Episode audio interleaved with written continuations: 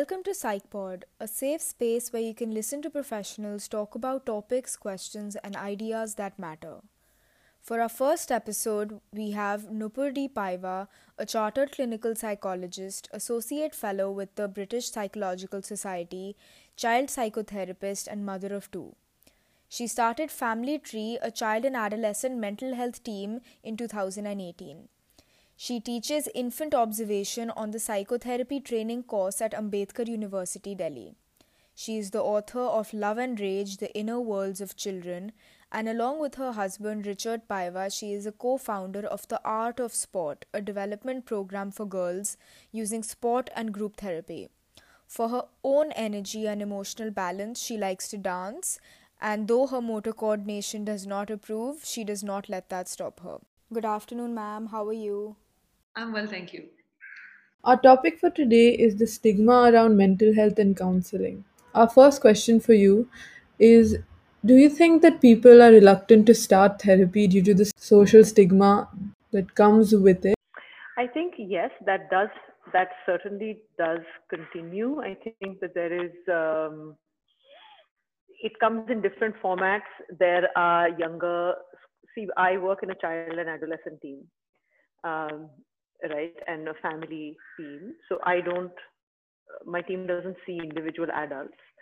So the while I have anecdotal evidence for that kind of thing, what I know certainly is that for even for young children, they won't want to go and see a counselor in a school because other kids will find out right so it starts very early um, and it's about they will uh, and other children will be like oh why do you have to go see the counselor? Oh are you crazy? What? It doesn't just start with the parents it comes with the kids as well. Yeah it certainly comes with children as well and i've had children uh, come to me and say that uh, there is no chance in hell that they are going to see me. Um, and that there is no way that they are going to go and see the counselor in school. And why would they want to talk to a random person so there's all kinds of uh, reasons. Stigma is one of them like that they'll be made fun of is one of them. Where do you think these stigmas actually originate from? Is it related to like some social hierarchies or a certain value system? See it's, it's complicated. It's twofold actually.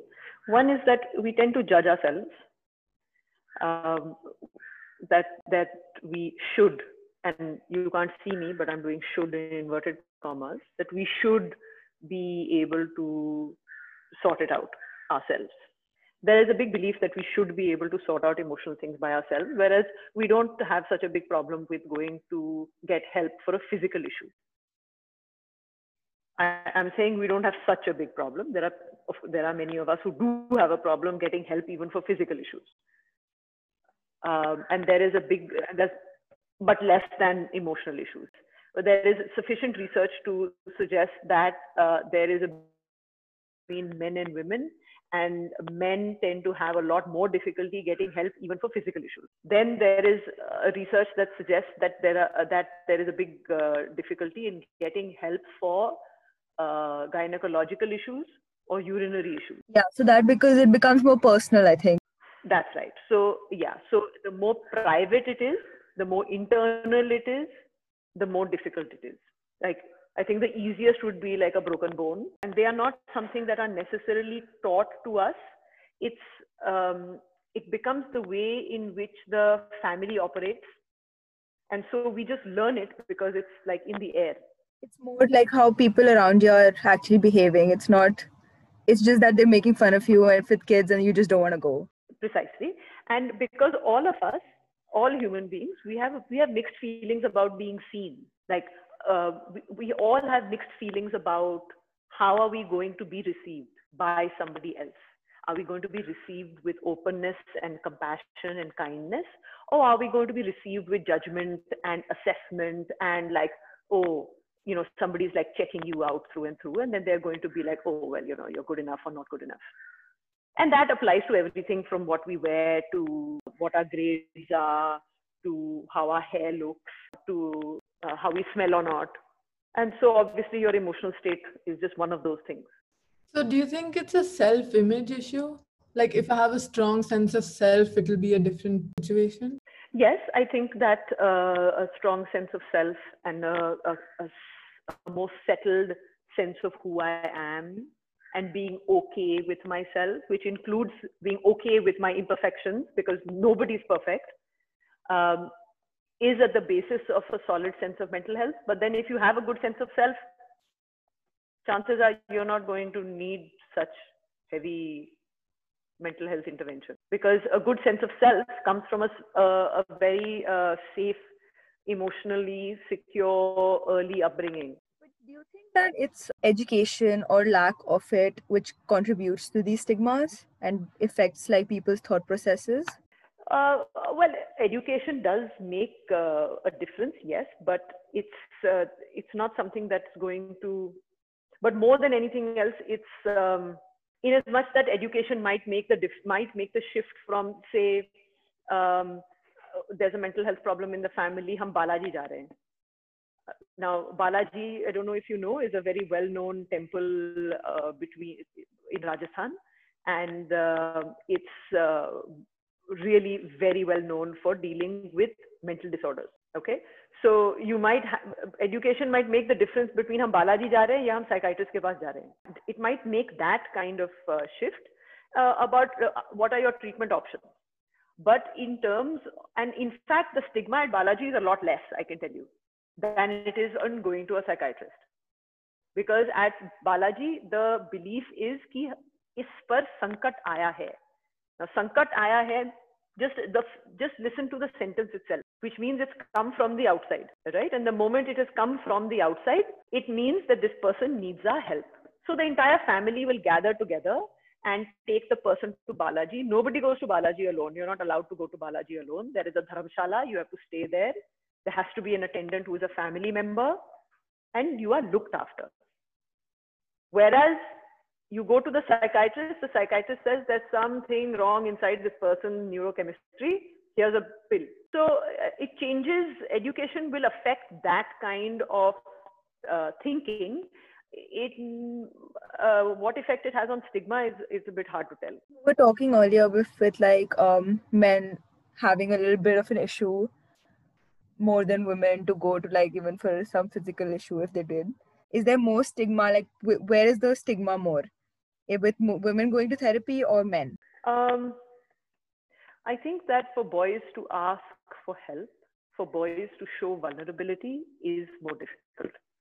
Uh, in my experience, I have learned that the women hide their power and women and men hide their vulnerability. So I was just asking what you think is the most effective way of challenging social stigmas surrounding these psychological disorders like depression or even anxiety, especially in India. Let's begin with looking at where one's mental health is really affected in a, a day-to-day functioning kind of way in a much more global sense. So where denying it is much more difficult. Like for example, uh, the schizophrenias and the bipolar disorders, right, which are also exceedingly difficult to treat.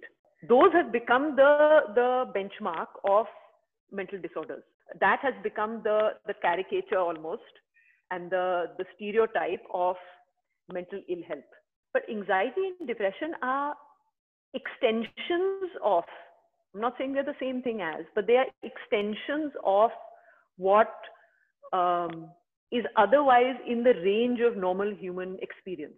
So they become much more difficult to for people to take seriously and, and attend to with professional input because it looks so similar to oh you're sad or oh you're stressed So, are you saying that these more severe disorders should be more focused on? I'm saying that actually the stigma is all the way up there. Because the stigma is all the way up there like it starts there right? And, and yet the prevalence of that is not necessarily low. Schizophrenia the world over is 1 in 500 adults are diagnosed with schizophrenia the world over. Okay that is the epidemiology study on it.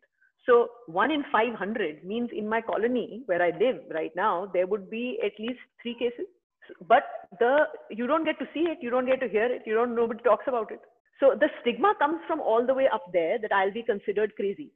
And therefore the lower dysfunctional levels of uh, emotional distressing uh, conditions get ignored.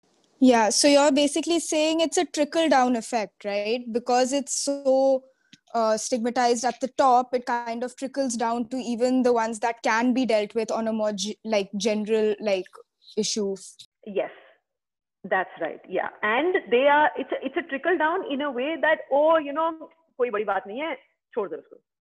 Um uh, AIB, I think, had done a video uh, on YouTube which is comparing um, uh, if depression was treat if we treated typhoid the way we treat depression. So in that, a, a guy calls it's all men.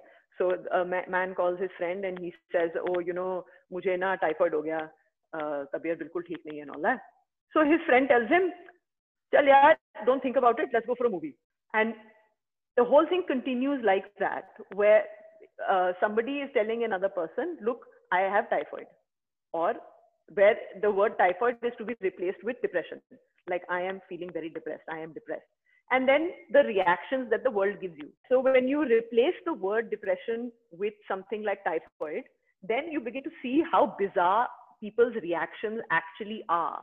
That nobody hears you. You say to somebody, I'm depressed, and they say, Oh, don't think about it. Come, let's do something else. No, no, forget it. Let's go watch a movie. Which is basically, let's ignore it. But would you ignore typhoid? So I have a question. Do you know how how now in society everybody is like, oh, I'm depressed, oh, I'm depressed, and it's become sort of like a slang. Yes. so do you think this is do you think this is like a way of another way of the social stigma of like repressing when you're actually depressed or do you think like people are just taking advantage of it you know you have to go, you have to go more by just you have to in terms of diagnosis uh, one has to look a little wider than just the words coming out of people's mouths. You have to look at their functioning in terms of their appearance. Are they like managing to look after themselves? Are they eating? What's their sleep like? Are they managing to go to work etc so in terms of severity all of this uh, is assessed before somebody is given a clinical diagnosis but as far as an experience of low mood is concerned um, you know i would tend to take people's word for it i, I wouldn't say people are um, taking advantage of it. I think that there is, in fact, a very widely prevalent and deeply experienced state of low mood that we have nowadays. So, what do you think is different nowadays than before? Like, why do we experience this deep mood these days? I think it's a combination of things. One is that the language has permitted its use much more. In the West, of course, the language has been around for a lot longer. Once Prozac was introduced as something that could alleviate low mood, it became much easier for people to say that, yes, I suffer from low mood or I'm depressed, etc. Uh, in our country, I think that it's more the recent generations, my generation and the one after, that have the language to be able to say I am depressed. I think before this, people's depression was cloaked in lots of different ways. Um, I would say that my grandmother's generation, for example, didn't have the opportunity to be able to use a word like this. Um, they would perhaps immerse themselves in uh, religion or satsang or reading the Ramayana or the Hanuman Chalisa or some such thing, or would uh, or would somatize it, which basically means put it into a physical uh, ailment. And uh, there are there are huge amounts of research in India to suggest that women uh, are uh, present somatic ailments as a way of expressing depression. So I'd say that in terms of its prevalence, it's been around forever. It's about uh, what language has made possible. And so we hear more. And I think that that's a more recent generation, generational move. Young kids, like teenagers and all, use the word depression or anxiety or panic attacks and stuff like that very loosely. So do you think that kind of affects the way they're actually feeling? Like, they might not be depressed, but because they're using the word depression so much again and again, saying that they're depressed, they're depressed, does that, do you think that can actually affect and make them feel that emotion even though they might not be? See, depressed is not an emotion. Depressed is actually trying to suppress an emotion. it's usually marked by absences rather than the presence of something. Uh, regardless of the fact that a young person, you know, we, we see a lot of teenagers, and yeah, people are using the word panic attack quite loosely. Sure, but that's not the point. What we come to it with is a curiosity of, see, sometimes our language doesn't necessarily do a very good job of representing our internal state. So, as a psychotherapist, I'm curious about what is your internal state? What is your experience? So, we get into a more elaborate conversation about it. Use uh, a word like panic attack or depressed or anxious as a short form because honestly i don't know what that means it doesn't uh, it doesn't explain to me how you feel when students come and seek help. And if they are slightly reluctant or not that open do you think it's more or less because of how people are thinking internally today? Or do you think it's it is because of what people around them are saying? What we find is that when young people, as in 16 and above, who are making the decision that I want to come for help, there is always a part of them that is also resisting. Okay, now this isn't uh, restricted to young people, this is all of us. But that, that is an internal resistance. The fact that they have arrived in my office means that they have pretty much overcome the social stigma part of it. So then how do you get people to your office? Like what about the people who don't realize that they need help or they don't want to accept that they need help? Like do you play any role in that? Uh, no, we do not play a direct role in that because uh, in terms of like a planned intervention, um, we my team works at a level where it we work with emotion and relationship issues which are of a quite a depth nature. So we rely on our uh, referral links with like school counselors and people who work in ngos etc to do the grassroots work. And they identify the ones who uh, may need help etc and then we are usually a second level referral network part of that we're like at the second stage where somebody has already identified that this person could do with help and then the referral comes to us. So we're not in the front line. Okay so but what about like if we wanted to help somebody like how would you advise us to like convince them that they need help or try to get them to a person like you? See that's always a tricky one because you have to approach the person with, with compassion with a way of communicating that eh, that lets them know that you are seeing their suffering and that they needn't suffer. That actually there is a way of that yes it is painful but it need not be a suffering. And that there is a difference between pain and suffering. And if you're going to approach a friend for example uh, the main thing that they need to receive from you is a sense of your care not of anger not of irritation, not of impatience, not of can't you see that you are really like you would do why why are your mind so closed to some such things, which happens a lot in families. Um, this kind of aggressive way of trying to get some help uh, that doesn't work. So I would say that you speak to them directly and uh, and make sure that they receive from you that you really do care. That would be the only way. But that it is in it is eventually at the end of the day their choice. The reason i say that is because time and time again we have found that there is nothing that young people appreciate more than being given room to make their own decisions when young people are given the communication uh, the the message that look see i understand that you are going through this and we may be able to help you we may not be able to help you. We don't know, honestly. Uh, but if you don't engage with us, then we certainly won't be able to help you. But eventually, at the end of the day, I have no right to drag you to do something that you don't want to do. We found that that communication with uh, teenagers, with young adults, is the one that is the most powerful. But it is also deeply respectful because if you think about it, I can't actually even make a two year old who's decided mujhe ye dal nahi khani hai you can't make a two year old open their mouth. You can bribe them you can scare them you can argue with them you can uh, cajole them you can convince them. But a two year old also will only open their mouth to eat the dal if they say acha chal theek hai yaar i'll open my mouth to eat the dal. So you know people have their own will. And it's important that that will is respected. I can't make you do something if you don't, at some level, want to do it.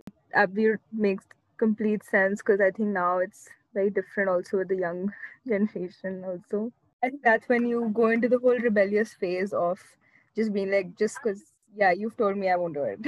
exactly and with with adolescents uh, and you know we have a lot of experience working with adolescents i mean it, it's a symbolic middle finger it's like it's not like look I, uh, yes oh okay fine you know I, I know it's good for me but the fact that you are pushing me to do it is sufficient to make me tell you to f off. It's like i'll do it when i'm ready. And honestly that's true. Yeah. And you know there is nothing more frustrating for a uh, mental health professional to have a client in the room who is physically there only. Because tum kar lo jo karna hai.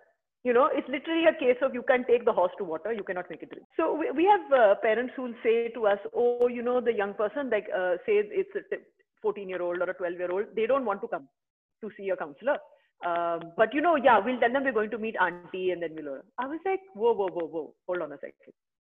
Do you not think that in the first 30 seconds they will set eyes on me and be like, uh, this is no auntie? So, okay, like it's like you, you tell your child, ha, ye dawai kha lo, ye chini hai. Uh, okay, fine, you might manage it the first time, but the next time they're not going to trust you. It's a basic trust issue do not lie to your child about hum kahan ja rahe I am not auntie. I am not a doctor. I will not give sui. I will not give dawai. We will just talk. Can you deal with that? There are families where they have not had the conversation of हम यहाँ क्यों आए हैं? Before they have arrived in my room it's like आप लोग अपने घर में बातचीत नहीं करते हैं क्या? अपने ड्राइंग रूम में, अपने कमरे में, अपने परिवार के सदस्यों के साथ। Do not talk to each other so the first time they are having a conversation about whatever difficult issue it is is in front of me a stranger so you know avoidance can take all kind of shapes So that wraps up our talk for today on stigma around mental health and counseling. Thank you so much for being with us. It was lovely talking to you. I'm glad you find it helpful, and uh, I hope that uh, wherever this is uh, heard by people make some sense of it. Yeah, I hope it helps others also. Thank you so much. You're most welcome. If anyone listening would like to reach out to Nupur Paiva personally, you can contact her through her website www.thefamilytree.in. At PsychPod, we have outlets where anyone can ask questions on the chosen topics which we filter and incorporate in our podcast episodes. You can follow us on Instagram or email us. The details are in the description. Thank you so much for tuning in and stay tuned for more episodes and updates.